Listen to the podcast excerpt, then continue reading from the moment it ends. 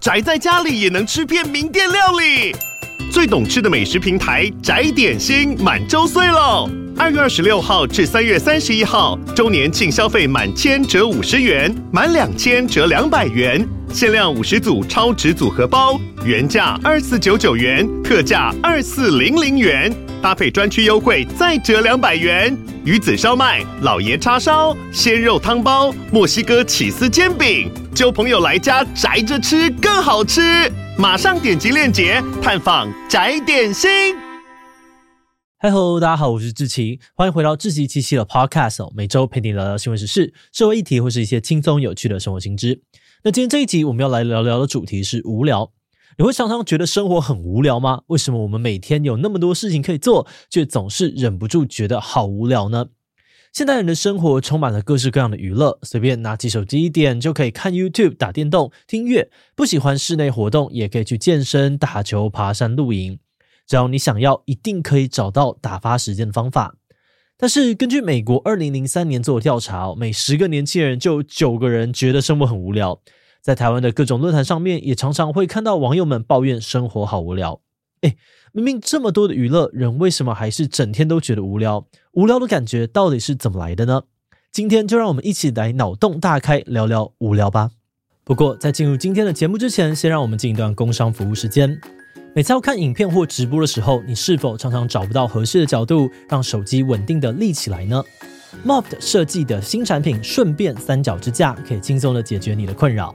这款手机支架系在手机的背面，就像一张卡片，手指轻轻一拨，瞬间就能够变成坚固的支架。这款支架共有三种折叠模式，最高可以将手机升高二十点三公分，还能够自由地调整打开角度，甚至还能够把支架变成手把。使用的情境多元，无论你是想要看影片、拍 Vlog、直播、办公、视讯会议，还是桌面的展示开箱哦，都能够找到最舒适的视角。另外，Moft 的经典产品磁吸式手机支架也升级喽。这款产品是支架也是卡包，不止皮料变得更耐用，磁力也升级成两倍的吸力。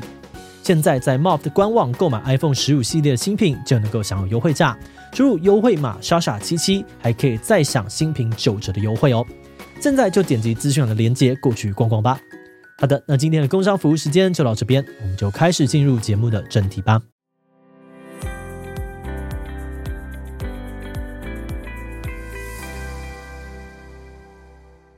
人类抱怨无聊这件事情可说是历史悠久。虽然古代人很早就发明了各种事情来打发时间，像是什么古竞技场啦、踢球、下棋、赌博等等，但是就算是在最懂玩的古罗马时期哦，人类就出现了抱怨生活好无聊的记录。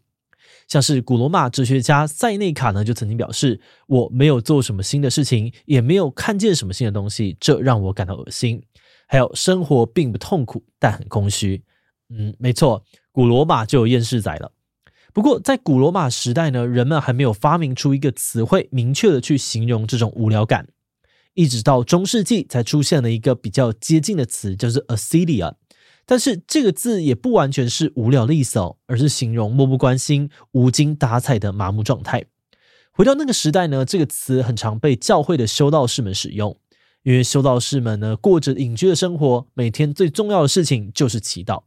那就跟我们上课啊、上班一样哦，一到中午呢，修道士们也会开始无精打采，觉得无聊起来。而且跟我们现在无聊就去睡个觉不一样，当时的修道士们觉得这种无聊感呢是很不道德的行为，他们甚至把这种感觉称为是正午恶魔的诱惑，认为这是一种会害人脱离正道、变得懒惰的罪行。接着，时间快转到了十八世纪末，工业革命开始，大家的工作时数跟消费活动也开始直线上升。乍听之下，应该会有聊一点吧？答案是并没有。工业革命之后，人们对于无聊的感觉反而越来越明显。像是英文当中的“无聊 ”（boredom） 这个单字呢，就在这个时候被发明出来的。更惨的是，到了现代哦，人们无聊的状况更是变本加厉。根据美国二零零三年做的全国调查，有九十一 percent 的美国年轻人觉得生活很无聊。而另外，一项在二零一七年的调查，研究者找来了三千八百六十七人。发现其中有六十三 percent 的参与者在调查的十天的期间内呢，都曾经感到无聊。而且啊，不只是无聊的人越来越多，大家还觉得无聊的程度越来越强。一项二零一九的研究就发现哦，二零零八到二零一七年之间，美国青少年的无聊程度越来越严重。哎但话说回来啊，现代人为什么会整天都觉得无聊呢？要回答这个问题之前啊，我们要先来定义一下到底什么是无聊。关于无聊的概念，历史上其实有非常多的哲学家都探讨过无聊的定义跟成因。像是德国哲学家叔本华就曾经说过一句超悲观的话：“人生就像是一个钟摆，在痛苦与无聊之间来回摆荡。”叔本华认为哦，人类的欲望会让我们去追求自己想要的东西，但在这个欲望还没有被满足的时候，我们就会觉得很痛苦。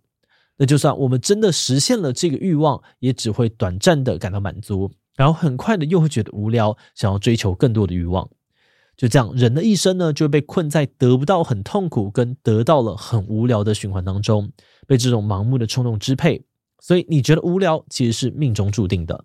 嗯，那当然了，这些也只是悲观仔叔本华的看法，还是有其他人觉得无聊可以分成很多种不同类型，不见得要这么极端了。近年来的专家学者们呢，大致上为无聊下了两个大方向定义。首先，第一种无聊是想做某些事又没有办法做，因此产生的厌恶情绪。比如说呢，我明明很想要打电动，可是被抓来这里录 podcast，那我可能就会觉得无聊。或者呢，有些人的工作内容比较机器化，上班呢都在做一些很单调啊、没意义的劳动，让他觉得没有办法发挥自己的能力。这种有事情想做却不能做的状况呢，就会让人感到无聊。好的，那这种定义的无聊应该还算是好理解。不过，另外一种无聊就比较特别了。有学者认为呢，人之所以会觉得无聊，可能就是因为我们过太爽了。你可以想象一下，如果你现在突然觉得无聊，你会怎么办呢？很多人的第一选择应该就是拿起手机来滑，但吊诡的是，这个行动却可能让我们越来越无聊。二零二一年，荷兰的研究团队找来了八十三名志愿者，观察他们无聊时使用手机的情况。结果发现，当人们越感到无聊或疲累，就会越想要去划手机寻找娱乐。但矛盾是，他们越划手机，无聊感就越提升。哎，等等，从事娱乐活动不就是为了要对抗无聊吗？那为什么反而会让人更无聊呢？史丹佛大学的医学教授安娜伦伯克博士就认为，哦，这是因为娱乐活动会破坏人类脑中的多巴胺系统。很简化的来说呢，我们大脑当中处理快乐跟痛苦的地方是相同的，它们的运作方式就像是天平一样。